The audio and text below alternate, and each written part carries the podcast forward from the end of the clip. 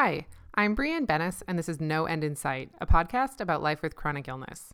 Today, I'm talking to Hannah Olson about her experience with Lyme disease and how that led her to start Chronically Capable, a website that connects chronically ill folks with remote work opportunities. We recorded this interview about two months ago, and I think there have been a few developments since then, so I'll add those updates at the end of the episode. Before we start, here's my disclaimer. This podcast is not intended as a substitute for professional medical advice, diagnosis, or treatment. Make sure you talk to your practitioner about any questions or symptoms.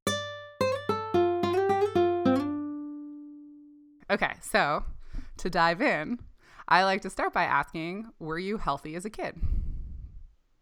Um, so as a kid, I was generally pretty healthy. I grew up having some throat problems um, the typical strep throat over and over.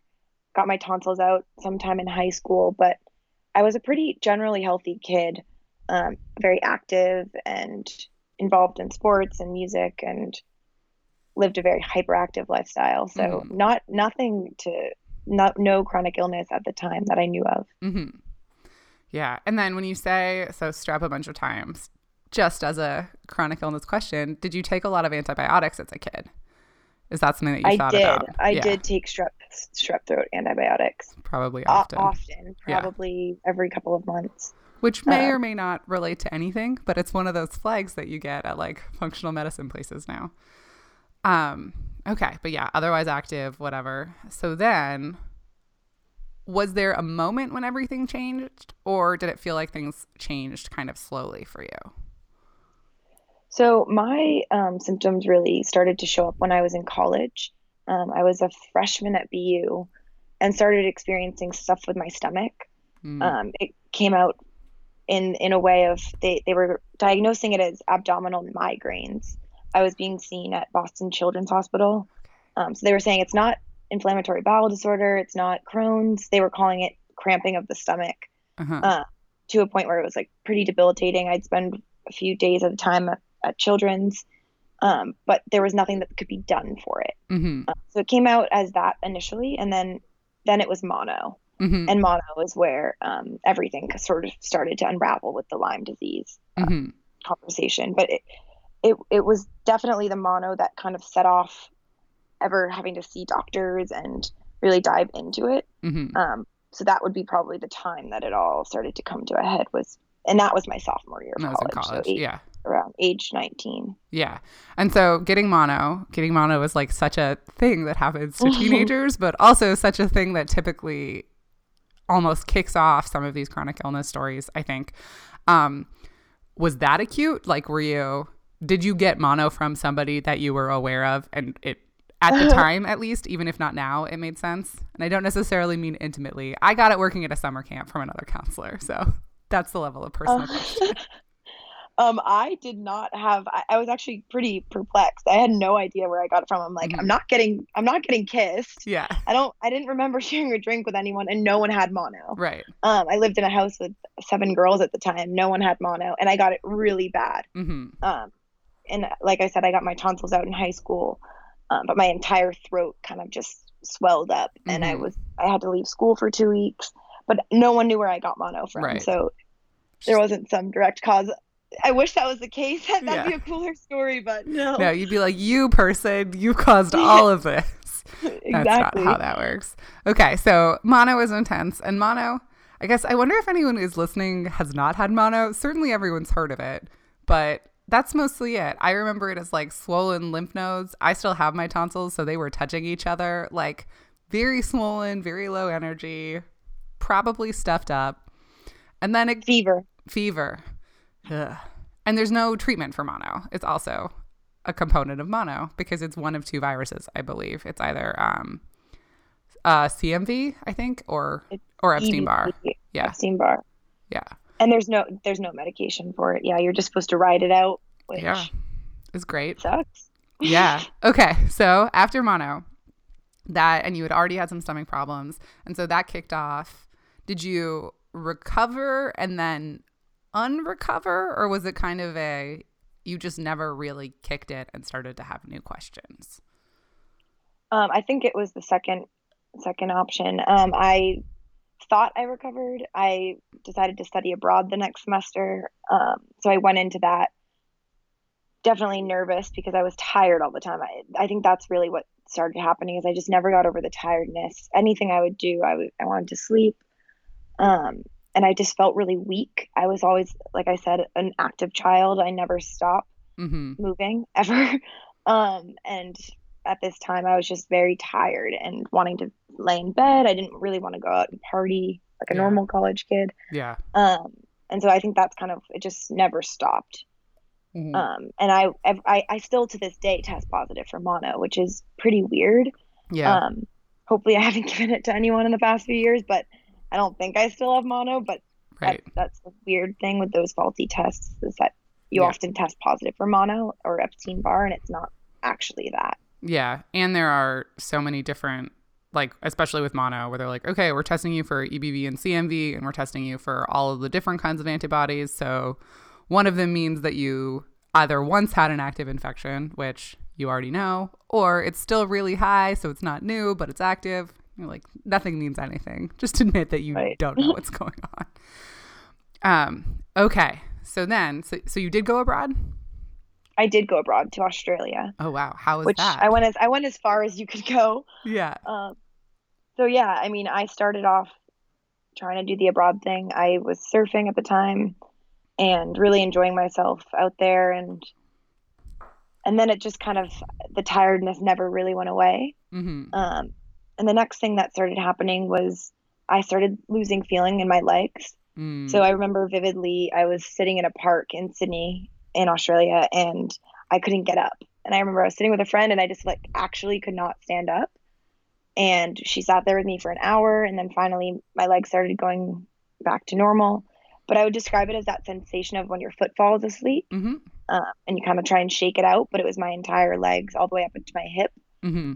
And that was the first time that I remember that happening. And then from there, it was just pretty much every day my legs were falling asleep and my right arm.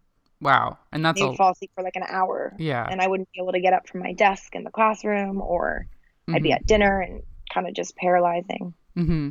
I recently learned that that sensation is called paresthesia as a an aside. Really? Yeah, I didn't. I found that out at my last doctor's appointment. But yes, so it feels like pins and needles, and there was like a kind of numbness. So just as a point of comparison, like I get a kind of nerve pain that also falls into that category, but it's not numb. So I can still use all of my limbs. It's uncomfortable to use my arms. So it sounds like you're also having a like a um something is going on in addition to just the discomfort. It's like you feel a discomfort plus you're not really able to move or rely on your limbs. Is that right? Right. I think they were labeling it as neuropathy. Yeah. Yes. Peripheral neuropathy. Yeah. Yeah. Yes. It's good. Not that medical terms matter that much. It's just like, I believe, hello, listeners, I believe that paresthesia is a specific kind of neuropathy. So it's like when it feels like yeah. burning under the skin or um, pins and needles. And then I don't know what other kinds of neuropathy could be, but presumably there are others. Just an exciting right. wormhole that I fell down recently. Anyway, so that started happening and it started happening in your arms. Um, did you finish out the semester abroad? I did. I'm stubborn. So I wanted to stay there. Um, and I did end up seeing a doctor there. Um, I knew someone who had, or my boss at the time when I was living there, had um, chronic illness herself, and so she was really pushing for me to go see a doctor there. Mm-hmm. Um, and their first thought was, "You have diabetes," mm-hmm. uh, which was really weird because at the time I didn't have anyone in my family with diabetes, but right after that, my cousin was diagnosed, so it was it was just kind of out of nowhere. Yeah. Um, and they were really thinking about giving me insulin at the time. They were mm-hmm. pretty convinced I had diabetes. So luckily, I came back to the states before um, that happened. Yeah. But diabetes was the initial thought and that, process. Were they doing tests and stuff like blood, mostly a blood test, since obviously like yeah, blood sugar and A1C should be a major mm-hmm. factor. Were they like, this is just a strange presentation of this disease? Yeah, and I think um, they kept saying that there there's options for possible false negatives or false positives um, so just all was very unclear. And I think my mom at the time was like, just get back to the States and when you're back we'll deal with it. Yeah. And I think I had hopes that maybe it was just temporary and it wasn't going to last, um, which of course was not the case. But Mhm. I did finish out the semester and, and had a great time. But when I got back is when it all kind of Yeah. Blew up. Yeah. And I think there's like an interesting thing about chronic illness is also that sometimes, not all the time, you really can run on adrenaline for quite a while. Like you want to be having a good time, so you ignore all of the signs that your body is telling you and like you do have a good time for a while. right. yeah. You want to be normal. Um, Yeah. I think I think that's the the big key factor here is that I, I was 20 years old at the time and I wanted to be 20. I, Yeah. I wasn't even of legal drinking age. I was young and I wanted to live that life. And no one wants to believe that you're different or um, have to live a little slower. So I just wanted to keep that going. I'm still like that today. Yeah. So Totally. it's just It's part so, of it. Yeah, it's so valid. Okay. So then you got home. So then I got home um, and I went to my general, um, I wouldn't say pediatrician, it's your general practice. Yeah, Practitioner. practitioner. Um, and he was actually the man who delivered me. um, he's my entire family's family doctor. Um, and so I came in and I just said, I have no idea what's wrong. This has been going on for months. You said I had mono. What's going on? hmm And my mom had had a friend say, Has Hannah gotten tested for Lyme disease? So he gave me a Lyme disease test and called me a few days later and said, It looks like it's slightly positive. I'm going to put you on two weeks of doxycycline. hmm Um, so I did the two weeks and nothing changed. And at the time, things were just kind of starting to spiral and getting worse. Um, I had this pain behind my right eye. Um, I was tired all the time. And I started kind of getting a little spacey. That's when that all started. hmm Um, I was always very sharp and I started to get a little bit like a space cadet. hmm Um, and so I called him back after the two weeks had passed and I said nothing, it didn't work Right. Nothing's and different. he of course um, which is a common refrain i'm sure you've heard a few times from people with lyme disease is that it was it's in your head um, yeah. two weeks should have worked you're fine um, go see another doctor if, if that's not the case hmm and then that's when the digging started happening Yeah. and my mom really was a great advocate for me at the time because I, I don't think i had the skills that i have now in terms of advocating for yourself hmm I think that's something you really build with, with a chronic illness. Um, Mhm. And it definitely transpired into different aspects of my life of just being able to advocate for what I need. But at the time, I didn't have those skills. So luckily, I did have a mom who was active in trying to get to the bottom of it, Mm-hmm.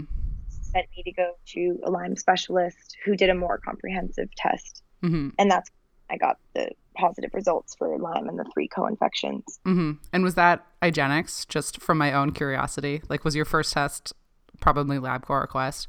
It's okay if you don't know. These are just First test was definitely just done in the doctor's office, so it yeah. probably went through Lab- LabCorp, one of those. And then the next Yeah. was iso. I don't know how to say that, but IGeneX. isogenic. I think. IGeneX is a an MLM oh. with weight loss shakes. Oh, you're right. You're right. it might show up in your Facebook feed all the time. That's good. That's good. They are basically the same. Exactly. And my Lyme test was negative, but the three co-infections were positive. hmm But it was showing a positive for a European strain of Lyme disease, which was very weird. Yeah. So another Uh. Borrelia, basically, right? Yes. Yes. And that's when all the kind of puzzle piecing started to put together. I only remembered one tick bite, which happened in Nantucket um, the summer after my freshman year of college. hmm But then at the same time, my big symptoms were I was dropping weight really quick. Um, I told you the, the sensation in my legs and the memory. hmm And I was experiencing the same symptoms as this boy who actually lived in my neighborhood in Mexico Mm. um, in high school. So, um, and he was diagnosed with the same, our, our blood tests came back almost identical. hmm Um, so we were, we're, we, we still have no idea where I got bit, but that's also one of the possibilities is that they said it could have been some European strain hmm um, in Mexico. So again, like anyone who knows, it could have been when I was a child, it could have been later on. hmm It's always going to be a mystery, but hmm And then, and so then this practitioner who did the like more thorough panel with the co-infections, were they an MD?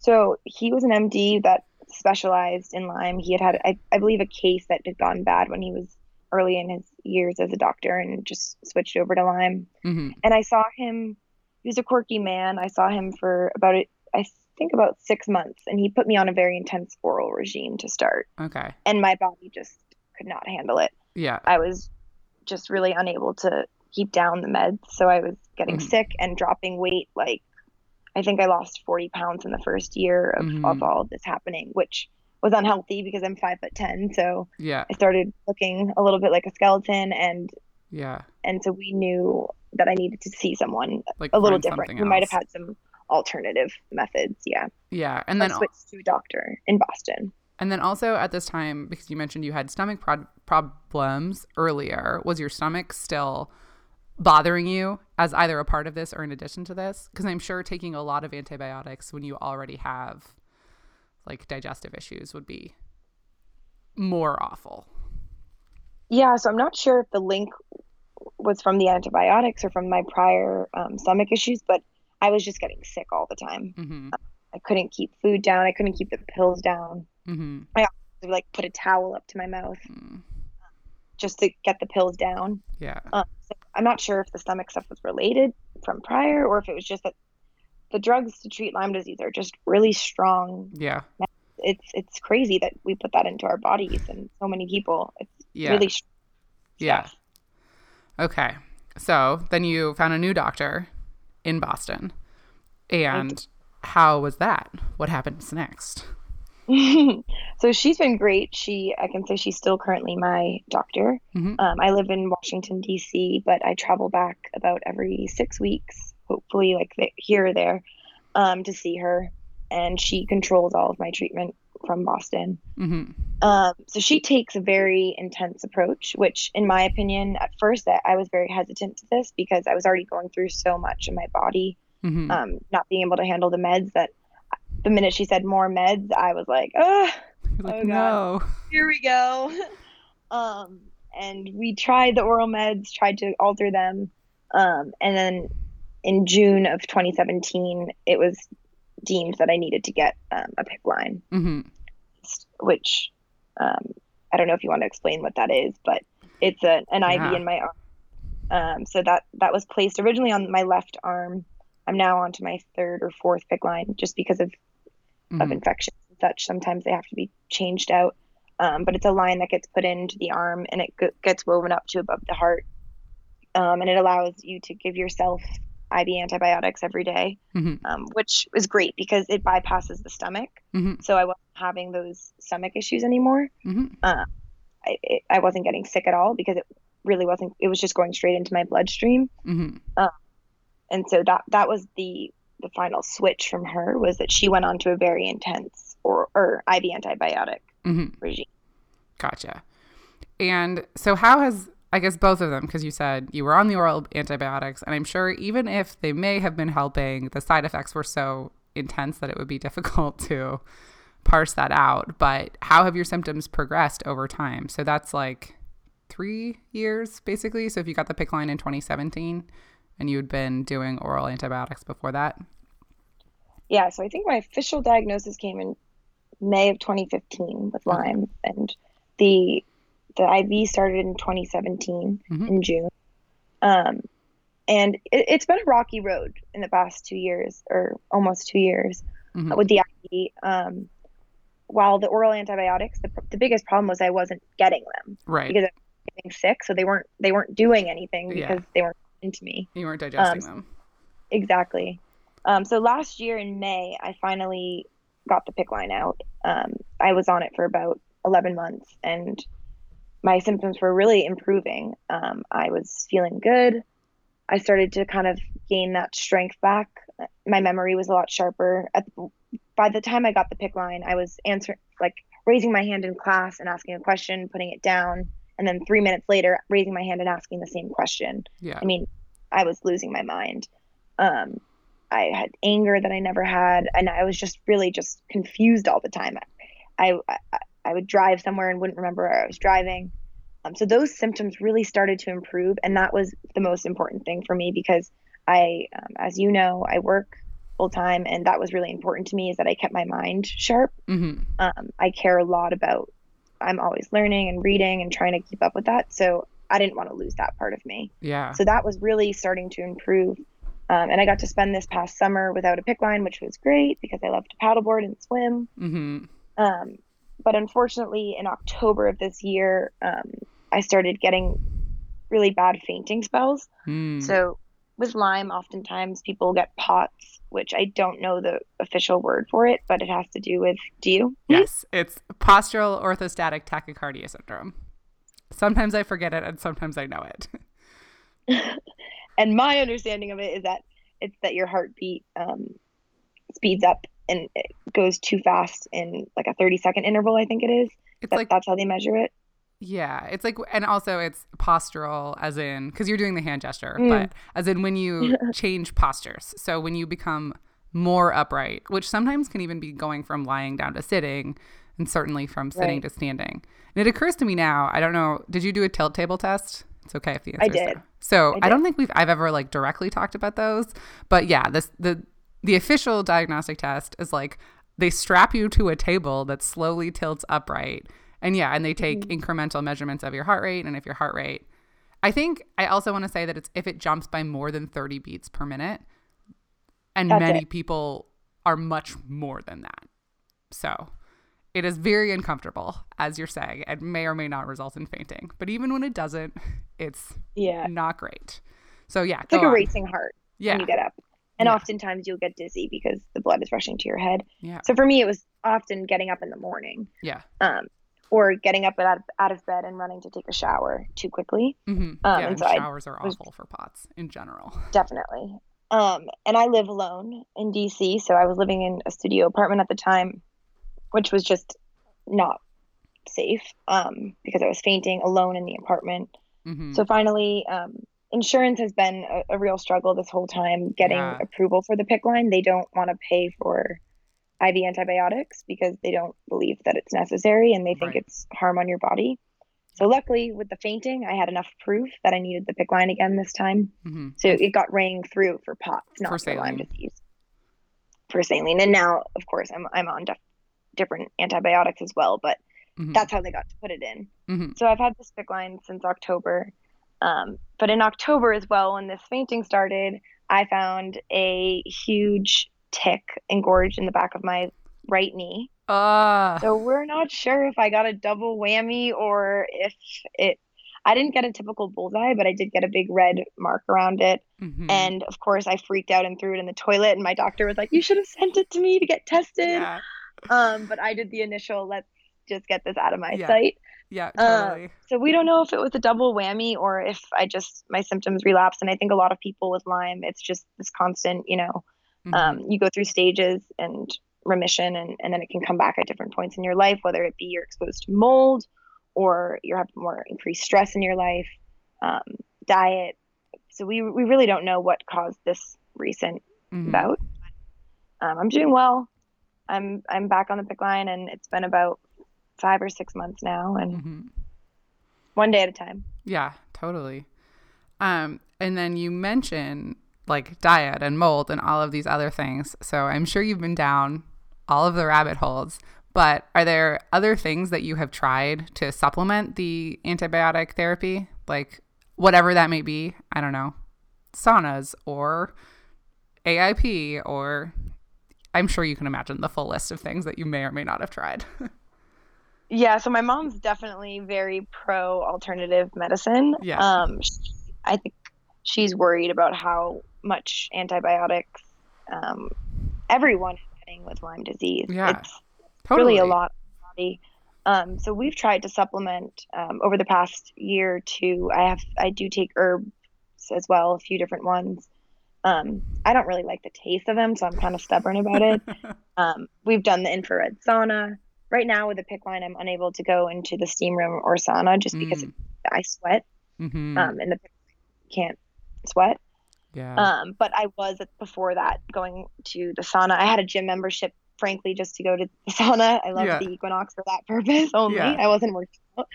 Um, and I mean, we've done a few different things. I've gone to like a salt cave. Um, my mom has an infrared sauna mat at the house, so when I'm home, I do that. hmm Um, I my biggest thing is I just don't know sometimes I feel like I'm going down this rabbit hole. Is like, is this even real? Yeah. Um, we've gone back and forth between deciding whether or not to go to Germany. I don't know if you've heard about the offering there, Mm-mm. but there's a very um, there's there's positive feedback. Um, but there's a program in Germany where you can go. It's all out of pocket, Yeah. and you go for I, I believe two to three weeks, and it's um, hyperthermia treatment. So they're heating your body basically from the inside out, Mhm. and they're saying it can kill off the Lyme. Interesting. The problem with that is that it can affect Babesia and Bartonella hmm negatively. So Oh. we've been really trying to focus on kicking those before the Lyme, Yeah. so that hopefully at some point I could make it to Germany. But I'm I'm a little nervous about heating my body from the inside out. So Yeah. I just hope that it doesn't have to be this long, and and that someday I'll get the PICC line out and and not have to be on drugs. But Mhm. I've definitely tried a few things. The one thing I do not do is the diet, which Mhm. everyone has told me is the most important thing to getting rid of Lyme is to, to cut out the carbs or to cut out the gluten, the sugar, the dairy, um, because Lyme disease is said to live to feed off of it. But I'm 22 and I want to eat pizza. Yeah. and if I'm sacrificing so many parts of my life, um, in my day to day, I want to be able to eat a piece of pizza or a, have a glass of milk and a cookie, and that that's just one thing that I've kept as a priority of mine. I Mhm. think everyone jumps to that, and I think sometimes you have to advocate for what you need as well. If I'm going to do all this for my doctors, I need to do something for myself, and that's going to be to eat what I want, hmm and that could change. I'm hoping to kind of start to be better. Um, but Yeah. you know, I mean, diet is really hard and it's really personal. And there are a lot of people on the internet, kind of like you say, who are like, you have to do it exactly right if you ever want to be okay. And I just don't like my diet. My diet is definitely altered now, and I'm 32. But it took me like having some up and down health stuff and knowing knowing that gluten wasn't a good idea. Like i did my first gluten-free diet in high school i realized recently. So like 15 years ago more than 15 years ago. And i didn't i wasn't like oh this is a little bit helpful. I'll just never eat gluten again. I like went to college and drank beer all the time and then moved to a city and drank beer all the time. And then for me with my own body it like got to a point where my body was like this isn't working for you and i was covered in eczema but it like i got to a point that it wasn't it, it didn't make sense anymore to try. I was not trying to balance to be clear. To be clear i was drinking a lot of beer not an mm-hmm. occasional beer. But like i just think this stuff but i eat dairy. Like i eat dairy i think every day. I don't notice a problem with it. Like i think it's so personal and like you say we get to pick our priorities. And I was too itchy, so I had to stop eating bread, but I still like cheese and butter and maybe Right. maybe something's happening with those and maybe that will become obvious and I'll stop eating them. And maybe it won't. Maybe it will always be something that just isn't a big deal in my body specifically for whatever reason. And I think kind of like you say, it's hard to know even what to believe when most of the people who are writing about this and talking about this kind of stuff are like sometimes dubiously credible and sometimes really anecdotal. Like right. one person's story, and all of a sudden you're like, okay, we all have to do exactly what this person did. I don't know what's relevant. It's I hard. agree, and I'm very I'm a very factual person, so Yeah. um, I mean I've seen stats on it, but it's something it'll hit me when I'm ready. Yeah. I might just be a little stubborn right now, and something I'm just not going to back down on yet. Yeah. Maybe, like you said, it, it hit you at some point when you were actually experiencing symptoms of it, and Yeah. until that happens, I'm gonna Yeah. eat I- what I please. yeah. And I think I was 28 when that happened. That it was like that I was really ravaged by eczema. But yeah, I don't think, I think it matters. Like, I think what we put in our body matters. But I think also, like, feeling like a human instead of a robot who does everything perfectly and then sometimes still isn't better. Like, I don't know. Just making It's not me living think about it. me. Yeah, it's not living. And it also feels like it's like you have to prove you have to prove that you're giving up everything that you care about to get better or trying trying as hard as possible, harder than anyone has ever tried before to get better. Like sometimes that's what it feels like with the really uh, limiting protocols, but they can be very helpful. Plenty of people are very helped by AIP. And I do eat like a pretty low carb diet, so I've become that person, I guess. Um anyway, so diet not so much, heat sometimes. Yeah, I have like a portable infrared sauna that you could stick Oh, your arm out of, but I feel like you st- like my head cuz your head sticks out the top. It's like Is it like a tube? no, it's like a little box. It's like a box that zips up the front and then it has a chair, just a folding chair in it. It's like quilted black fabric and then your head sticks out and you look really silly. But there's little arm holes. They're like zippered arm holes so that you can take your arms out if you want. I'm gesturing a lot right Interesting. now. Not even on camera, I think. Um, but I don't know. I don't even know if the sauna makes a difference. It's just I started using it because it was recommended. It is nice to be warm. I don't know. yeah. I did Um, notice what, with the steam, mhm. um, when I didn't have a PICC line and I was on the oral antibiotics, I would go to the steam room and then I would use the towels at the Equinox at the gym Mhm. and I'd wipe my arms and black and brown stuff would become would be on the Ah. towels and my doctor said that that's toxins your body's Yeah. releasing toxins through your pores in your skin that sounds kind of nasty but Yeah, it's- but it definitely was was clearing me out of some sort yeah, um, but we can't all go to a sauna every day i mean it would be nice if i could go to a steam room but Yeah, but no, that's super interesting because that's exactly why it's and it's hard when you start to talk about like toxins and stuff because there's such a spectrum of what people mean. Mm. But like, it's real. It's real, and that's one of your body's natural detox pathways is to excrete stuff through your skin. This is just a part of the body. Um, okay. So anyway, um, so are we more or less caught up to the present? Um, Yeah. From your perspective, okay. And so right now, so you've been back on this PICC line since October, and are you?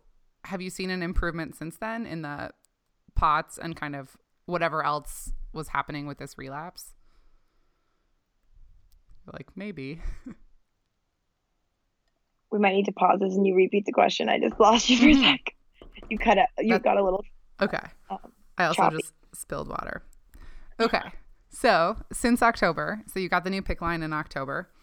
Um, have you noticed an improvement? Has it helped with the POTS, first of all? And then second of all, how are your relapsing symptoms and how are they today? yeah so definitely with the POTS it's been great um, fluids are amazing i mean anyone can benefit from Yeah. fluids people pay now those iv doctors to come Yeah. after you have a hangover to to give Yeah. you load you up with fluid. So that's definitely been a big improvement for me. Um, there's definitely and i think this will continue for the rest of time you have to kind of try out different things and make adjustments constantly. Um, i was just on doxycycline for a few months and it was making me really tired. Mhm. um, it was hard to get up in the morning to go to work. And so we cut back on the dose. We actually cut it out and then Mhm. put it back on a lower dose so th- there's constantly adjustments but Mhm. I'm feeling good. Um, mentally pretty clear. I'm I'm I'm still and I and I don't know if it's part of just the antibiotics or the part partly just the life I lead. It's very Mhm. fast. I'm tired often. Mhm. Um, and I continue to push myself a lot. Um, and I have to really work and this is something I'm going to continue to work on um, moving forward is to to take the time for yourself and again advocate for when you need to rest Mhm. um, I live very, very fast. It's I'm working, I'm with my friends, I'm out. I don't I don't really stop, um, and that catches up with me, and I get very tired. But generally, I'm I'm doing really well. I mean, I'm working full time um, for the most part. I do work remotely pretty often, Mhm. and I'm feeling pretty clear in the mind um, Mhm. in terms of my memory and such. Yeah. Like So, right yeah. now, things are working, even Yeah, if it takes work. Exactly, and and again, it's just going to be to continue to keep doing it. Um, ideally, I won't have a PICC line forever because it does affect your day to day drastically.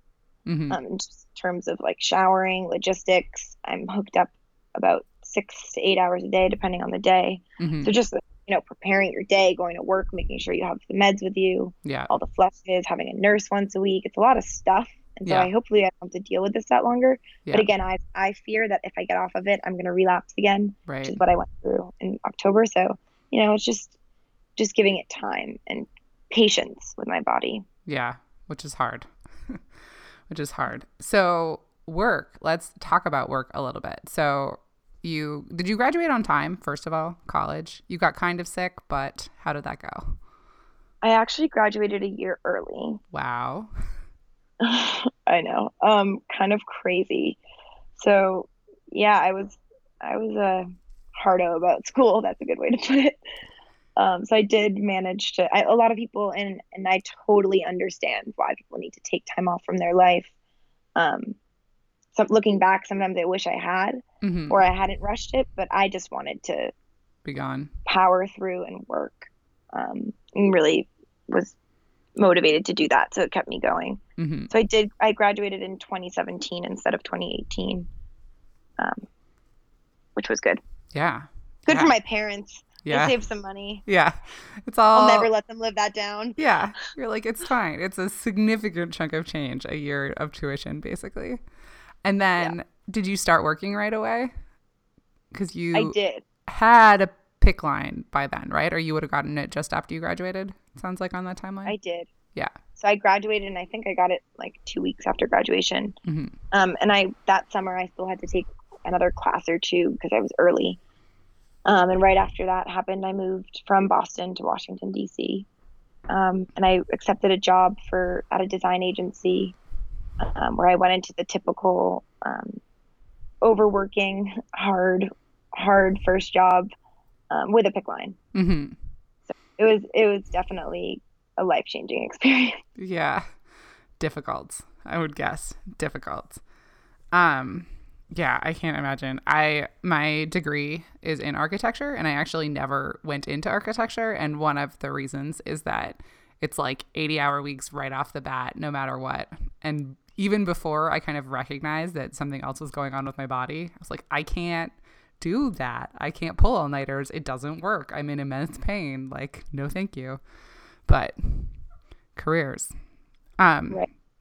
And do you want to talk a bit about chronically capable?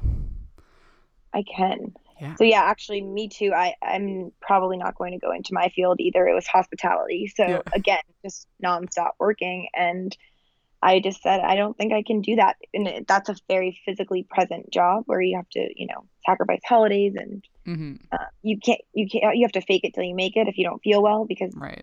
guests are first, not you. Um, so I, I, I, like I said, I went into marketing and moved to this design agency. Um, and I was, I was terrified to be frank. Um, I didn't know if I was going to be able to handle the workload. Um, but I also was so adamant about starting my career and I didn't want to be judged um, Mhm. versus my peers and, and looked at differently. So I kept things very quiet. Mhm. Um, I hid I hid the PICC line pretty often um, inside my shirt. I didn't talk about it much, and I would go into the basement bathroom and change my meds and switch them out. Um, my coworkers knew, but my bosses really didn't didn't seem to care.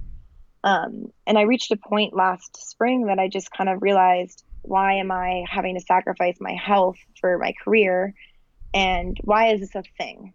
yeah. that you have to do, that you have to hide, that you can't ask for time off to go get your blood drawn, that you can't, you know, work from home if you're really just feeling weak and can't make it on the walk to work. Mm-hmm. Um, so, I mean, again, terrified to leave my job. I had a solid job, a solid income, and I didn't want to be out of work. So, I did find a job before leaving at a startup, and I decided at this point I was hired um, to help with marketing.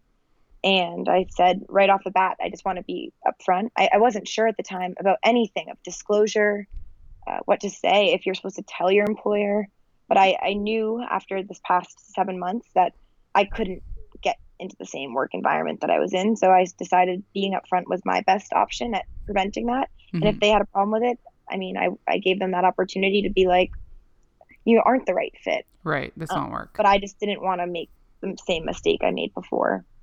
So I was upfront um, upon hiring and just said, you know, I do. At the time, I didn't have a PICC line. Like I like I said, I got it out in May. So I just said my Lyme disease is pretty bad. There's times where it can flare, and there's the potential that I will need another PICC line in the future. Um, but my mind is clear, and I'll give you my all. And they were fully supportive, which for me was it was this aha moment that good people do exist and that you if you advocate for yourself it might work out Mm-hmm. And so I was hired um, and spent the summer working in marketing for them. And we were building an app for college students, and college students are very hard to get to download an app. Let me tell you. Uh, so we had we had some trouble um, with that, and we kind of reached a point where we said, you know, we're we're working on different things. Does anyone have any ideas? We all pitched a few different ideas, two of which, or one besides Chronic is still being worked on as well. But I said to them, you know, in my personal experience, I've had, I've read on Facebook and in all of these support groups, and friends have told me it's that it's very hard to manage working full time with a chronic illness. Um, and you shouldn't have to sacrifice your passions for your well being. It just doesn't really make sense. And so I said, is there a way that we can start to work to solve this problem? So that's when Chronically Capable was born um, in September in our little office in DC. And we launched on October 1st in accordance with National Disability Awareness Month. And we really had no idea what to expect. We put a one page website out, and at the time we said, we have this job ma- matching software, and let's connect people to remote work um, with a chronic illness. That was the original goal. But it was just a one page website that said, I think it said Hannah, 22, chronically capable of kicking Lyme disease's ass. Mm-hmm. And then mm-hmm. it said, sign up to learn more. Yeah. And so that first week, I think our goal was let's get 100 people to sign up from Monday to Friday. And I believe we hit that goal on Monday night. Yeah. Or Tuesday morning. And so we were like, oh boy. Yeah. Uh-oh. There's a lot of people who want this. yeah. And my email, I remember that first week, I, I thought I was going to put my phone down and I tried to like have a few moments where I'm sitting at dinner, my phone was just going off and it was people being like, this is what we need. And I just had so many emails of people telling me their story and saying, you know, I, no one's advocating for this. People are advocating for disability rights, but people aren't advocating for invisible disabilities in the workplace specifically. And we just saw a true need here. Um, so we spent the past few months really working hard on research, um, speaking to both sides. That was really important to us people with a chronic illness and people who are hiring mm-hmm. uh, employees and really trying to get to the bottom of the problem before we created the perfect solution. And I don't know if there is a perfect solution. We're we're working our best to find what we think is the best. Mm-hmm. Um, but yeah, it's it's been really great, and it's interesting because people have said, "Is it hard having to now work in a space where you're talking about illness, you're living illness, um, and you're hearing about it every day from strangers?" And my answer is yes, it's hard, but it's also incredibly rewarding mm-hmm. um, to know that I'm struggling with this and I have now the capability to help other people who are struggling with this and to help myself and hopefully yeah. people like me in the future so that it doesn't have to happen because no one should have to sacrifice that. Yeah. Um, so it's been it's been a really rewarding few months. It's been hard work and it's been exhausting, but it's exciting for yeah. all of us. And and I luckily have a team that I'm the only one that I know of that has a chronic illness in the office. Mm-hmm. But they've all been so excited to learn about it, um, so interested. I do a lot of the the one-on-one kind of interviews with people mm-hmm. and hearing the story, but I always come back and tell them. I always sh- share with them the emails we receive, and I've just been so excited to be around a group of people who aren't sick but mm-hmm. are really willing to learn about it and want to help these people because they understand that it's morally an issue. Mm-hmm. Um, so it's been a really exciting six months, I'd say six months. Yeah. Yeah. It's, it's the middle of March now. Um, yeah. Time flies. Yeah. But no, it's exciting because I think that's, well, we had a separate call about this, but also like, I feel like it comes up so much with people that I talk to.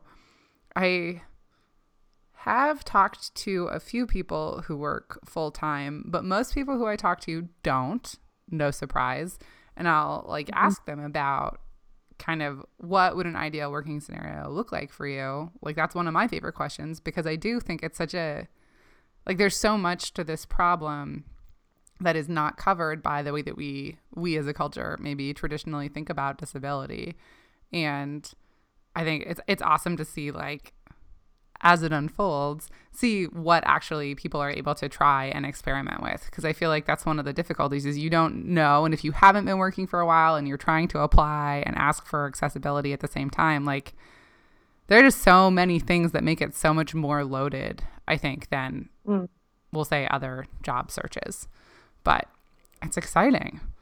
It's exciting. Lots of people, I mean, there are people who can't or don't want to work because it doesn't make sense, but there are lots of people who do, obviously. And as you guys discovered when you opened up your signups. Um, right. That is very cool. So, what else is on my my questions list? In general, it sounds like because you've been able to stay busy and you're living in a city and you're like fighting through it, it you are still a part of your life, kind of, because that can be something that people talk about too, is the way that chronic illness in general impacts relationships.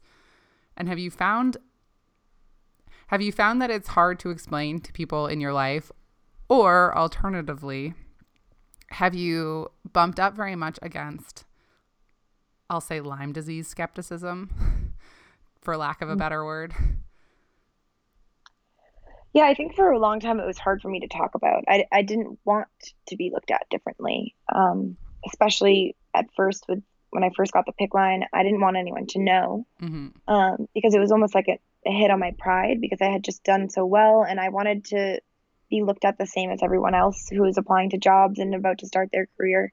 Mm-hmm. So I kept it very private um, at first. It was my inner circle, um, my friends, and my family. And I mean, the people in my life were very supportive. Um, it was hard though. It definitely strained a few of my personal relationships. Um, I wrote a blog a while back of how it strained relationships with people because they were thrown into roles as caregivers. Mm-hmm. Um, there were times, especially when I first got the PICC line, where I had trouble bathing myself. Um, there were just certain things I couldn't do, like reach certain things on the shelf. It would hurt my arm. And I relied on certain people in my life um, to fill those roles mm-hmm. or that role and and that became definitely a problem with certain people. Um, but I, I think generally my friends and family understood that it wasn't something i was asking for. Mm-hmm. i didn't want this. Right. Um, and so and, and i think they felt that the more i was vocal about about it um, the easier it was to handle it. When i kept it inside and didn't talk about it they didn't know it was wrong. And mm-hmm. If you don't ask for help or explain what you're feeling it can come out in terms of like resentment. You can kind of snap at people. Mm-hmm. So that took me a while to figure out how what's the best way to how do I explain to someone that inside like this is these these are the symptoms I'm feeling mm-hmm. when it could sound crazy to someone. They might be like this girl's insane. Right. Um so it took me a while to find the words. Um, but the more I talked about it, the more comfortable I became with it. And then obviously um, with chronically capable, it became public. Um, right. I told my story um, on social media, which I was always the one that said, I'm never going to be that person. Um, I didn't even go to support groups. I didn't want anything to do with with being associated with with a disease. Yeah. I was like, this is not like I have so many other things going for me. I don't want to be known for my Lyme disease.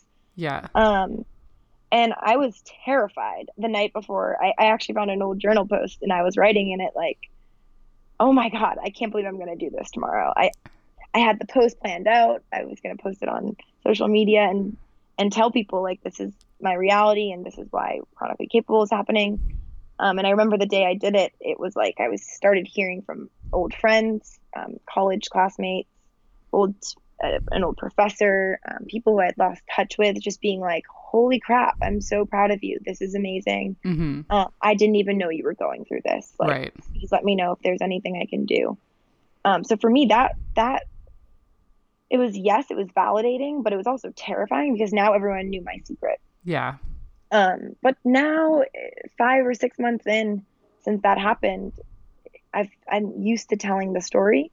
Um, I I have to on mm-hmm. a day to day basis, and so the more I do it, the more I'm comfortable with it, and I've also really gained, or I'm still working on gaining those skills of communicating with my close people in my life mm-hmm. because it, and I'm sure you've experienced this as well. It's your needs change. Yeah. Um, and your symptoms change. It's very hard to explain to someone that yes, I'm perfect today, mm-hmm. but tomorrow I might be awful. Yeah. Um, and so just being like constantly in communication has been a really big help for me and that's hard to do mm-hmm. and because you don't want to be I, I don't want to be the person who's looking for pity i don't want to be the complaining friend mm-hmm. um, but sometimes people respect you more when you're just like, yo, this is where I'm at. Here's what's happening. Here's what's happening. Yeah. Yeah. And I think it's hard because one thing that it makes me think of, like you say, it, it can be hard to explain. Yeah, today is perfect, but tomorrow might not be. And and I think one of the reasons for that is like people who aren't experiencing chronic illness, they want like they want the best for you. And that comes out sometimes as almost a forced positivity, like you're great today, so you're better now. I'm so relieved.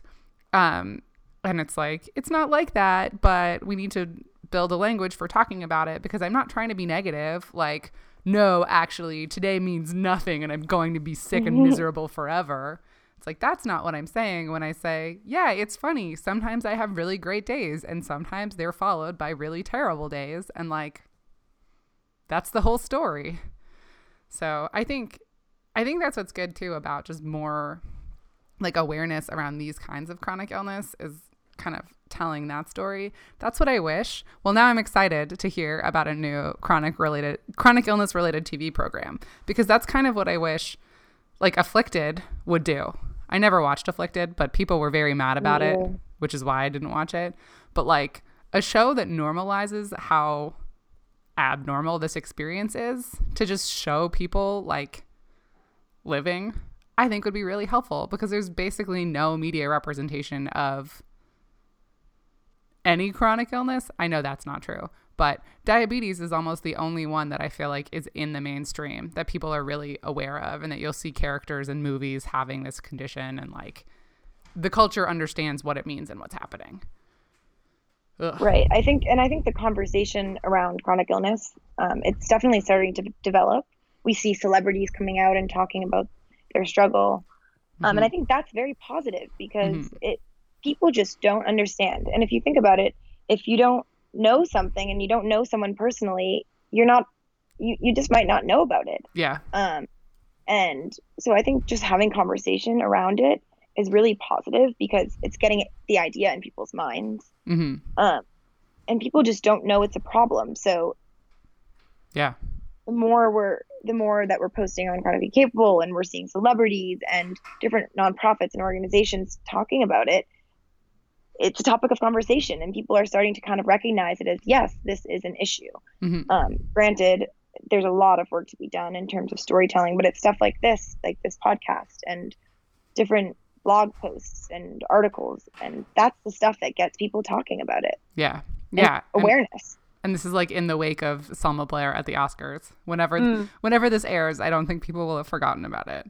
But as right. a like spe- specifically powerful because it's funny as like a person who's now embedded in like chronic illness culture, I'll say, although that's a terrible sentence. But anyway, it's like mm-hmm. I can name a bunch of celebrities that have chronic conditions, but Selma Blair is the only one where I feel like her she has now shown people like a little bit a little bit of that reality compared to like Lady Gaga has fibromyalgia and she's still like out there doing all of the stuff that she does.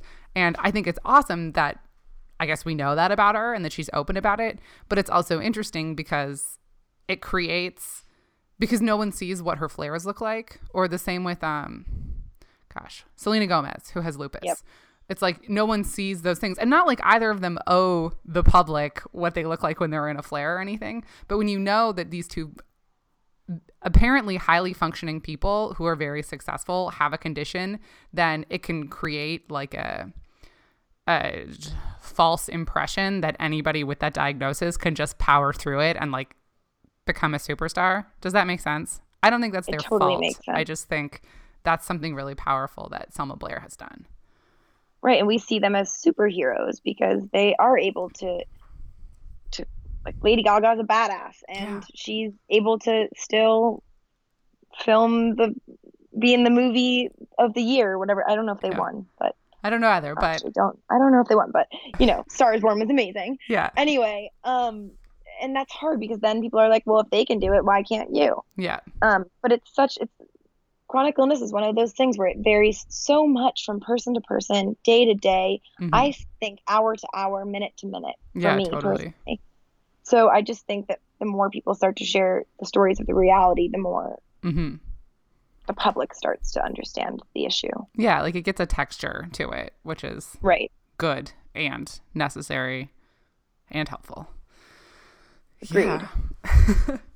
Okay. Um, I feel like we've covered a lot of my usual topics and questions. Is there anything that we haven't covered that sticks out for you as like an important part of your experience or what you've learned about chronic illness in the culture? It's okay if the answer is no. I'm not. I'm not sure. Do you okay. do you have anything you can think of? No. I mean, I guess one thing that hasn't come up this time, but it might just be because it's not a part of your experience. Um, is also like, well, you mentioned healthcare, like getting your PICC line covered by insurance. There's kind of two extra things that do come up and may or may not be relevant to you. And one of them is like doctor dismissal. So when you're young and a woman and you go to a doctor, what has your experience been? Or does that map to your experience at all? And then also like insurance often won't cover a lot of infusion related stuff. And have you run into any issues with that? But if neither of those spark answers, then that's okay. I mean, both things do. Mm-hmm. Um, I could definitely talk a bit about, and something that's been really important to me throughout all of this has been to not bash anyone. Mm-hmm. Um, I think there's a lot of misdiagnosis around chronic illness in general. Um, and I think there's a lot of controversy around all of this. Yeah. Um, but people are entitled to have their opinions and views, although I might not agree with several of them. Um, I'm allowed to to have my opinion on things, and so are they. Um, but it was really hard for me to have the first person who saw me enter the world, mm-hmm. um, my doctor. Um, I mean, he was the first person to lay eyes on me, pretty much um, to then have him tell me I was crazy and that it was related to my family problems or like yeah. personal stuff going on in school. And to have that person who I always admired um, it, say that to me, it, it was just incredibly invalidating. And I was like, I'm feeling this every single day, and you're not understanding, and you're writing it off. Mm-hmm. And to this day, um, we don't have a relationship. Um, he still sees my parents as a doctor. Um, he knows how I feel about it. I've been very clear in letting him know after the fact, you know, mm-hmm. what you did was really wrong. And I actually do have a diagnosis now, and I have been being treated for this for years. Um, but it was really hard because it was that person, and I don't know if it's just because I'm stubborn, but it, it was hard because I was like, you saw me when I came into this world and now you can't see me. Yeah. And it was like he was looking right past me and I'm like, how can't why can't you see me? Yeah. Um and that was really hard and I also felt like he just thought I was dumb and I don't know if that was because I was a sassy 19-year-old girl at the time and I was like you're wrong. I was doing the whole you're not paying attention. You're wrong. Yeah. And that maybe he saw me differently, but it was a very hard um, few months when I was going through that because I just didn't. I'm like, I'm not crazy. What's going on? And yeah. one of my favorite books has actually been um, "Bite Me" by Ally Hilfiger. I'm not sure if you've read it. I have. Because her story really, her story really resonated with me, and I'm actually hopefully going to get that tattooed on me at some point. "Bite Me," because I think it's pretty, pretty sassy and funny. Yeah. Um, and relevant. Um, but her her story, Tommy Hilfiger's daughter, she basically went crazy. Um, with Lyme disease and reached a point where she they admitted her to a psych ward and totally like they weren't taking her seriously. And she was like test my poop. Yeah. i'm not crazy. I have something wrong with me. And she had lyme. Um, and her book was the first time i've ever read a piece of literature that i've been like whoa this is exactly and i remember i sent an ebook copy to my doctor and I said, listen to this book. This is what you did to me. Yeah. Not as intense, but you did basically. Um, so yeah, that was really hard. And then um, another topic that we um, didn't really touch upon, but sort of did was the insurance um, mm-hmm. stuff. Insurance has been a nightmare. Yeah. Um, you are managing an illness, which takes up so much time of the day I'm working full time. I'm 22. I have a life. I have friends, a social life. And then I have my insurance life. Yeah. it's like a job on its own. Um, it started out in Massachusetts. They actually passed a bill, I believe, in 2016 or 2017 that if a doctor deems an IV medically necessary, then um, insurance has to cover it. A PICC line. That's and it can be any know. MD. Yeah. It's great to know, but it's not often taken seriously. So when I first got a PICC line, I was living in Boston, um, and seeing a doctor, uh, what's it called, a psychologist at the time, who was behind that bill. Mm. And so when she found out, she was like, "What the heck?" But my first six or seven months of a PICC line was not covered by insurance. My parents paid out of pocket, hmm which was a really that's a huge financial hardship for people. And luckily, um, I had graduated early, so they didn't have my college bills on top of it. But Mhm. treatment for Lyme disease and many of these chronic illness is a college tuition on its own Yeah. Oh, because yeah. you're paying for the meds, you're paying for the nurse, you're paying for the blood tests, everything is out of pocket. hmm And it's to me, I was just like, this is so unfair. You think I want this? Like, I don't want to be doing these drugs every day. I don't want to be walking around with an IV in my arm and being looked at differently, and you're not going to cover it. Yeah. And I'm not being Uh, offered like a another treatment that would be fully covered, which I think also matters. It's not like, oh, there's this totally acceptable thing that would be fully covered and have an equally good outcome that I'm just choosing not to do. Like that's not what's happening here. No, they're just saying we're not going to pay for your treatment. Yeah. They're not. We're going to pay for this alternative method. Yeah. It's we're not going to pay to treat you Yeah. Um, because the alternative method of oral meds wasn't working. So right. Um, it wasn't until I moved to DC, which I thought I was on a worse in- insurance and didn't have that law in Massachusetts, that I wasn't going to get covered. But somehow my DC insurance picked it up. But again, it's, you know, they send me, I still get denial letters in the mail today. And I Mhm. call and they're like, it's still registered for pot, so you're fine. But it's a constant, I have folders and folders of you know all your insurance claims. Every med i get every time my nurse comes once a week i've there are so many of those. I, I don't know what they're called. Statement of benefits Mhm. that come to me. And it's just absurd. It's like wake up. Yeah. no one's asking for this. Yeah. um so that's been and that's a really hard thing when you're working on managing an illness. And luckily my financial situation like i said has been okay because i'm still young enough that i was kind of my parents were still helping pay for my treatment Yeah. but many people aren't in that aren't in that situation which is what we we've talked about before on our last call together Mhm. is the problem with work and Yeah. you have to work because you have to pay for your bills but then it's hard to work and then it's hard to manage having to pay for the bills and so it's like what do you do and i'm Yeah. not sure if you've experienced that as well but it's managing between managing the illness treating the illness and trying to pay for all of this Yeah. And the reality that sometimes, depending on what you're able to get, like what kinds of jobs you're able to get, sometimes that job will be actively detrimental to your health as well. So, like, if it's causing stress, if it's messing up your sleep cycle, if it's doing all this stuff, just the act of working can make you sicker. And so it's like a messed up balance of trying to survive.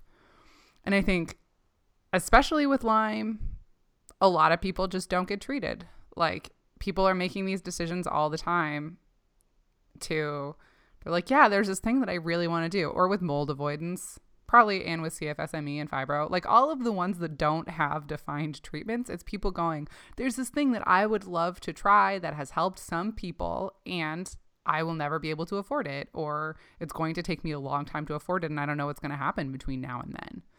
Like Totally. Most people can't afford just the basic treatment. It's very expensive, even with insurance. It's monthly. It's the doctor's offices, and and Mhm. often these specialists don't aren't covered by insurance, so you're paying out of pocket for your visits, yeah. which are several hundred dollars, and for the nurse, and it just all adds up. And to me, that's just how are you supposed to get better if you're not getting covered and can't afford to get to afford to get better? It's Yeah. Quite crazy. Yeah, it's upside down. Definitely upside down. That's another intervention point, I think. So I think like helping people connect with jobs is really awesome and figuring out what accommodations work. And then I feel like a different intervention point is like just educating doctors and insurance companies about the actual experience of chronic illness because it's missing from that world. But that's a whole other thing. The whole other I could go on. I could go talk about that for an hour. Yeah, yeah, it's a good, it's a rich space. Um, great. I think that does cover a lot. um, I don't think I have any more questions. So I'll say thank you for talking to me. Thank you for listening to episode 26 of No End in Sight. You can find Hannah on Twitter and Instagram, ooh, Instagram at Hanrosols, H A N R O S O L S. You can find Chronically Capable on Instagram at Chronically Capable and on Twitter at Chronic Capable.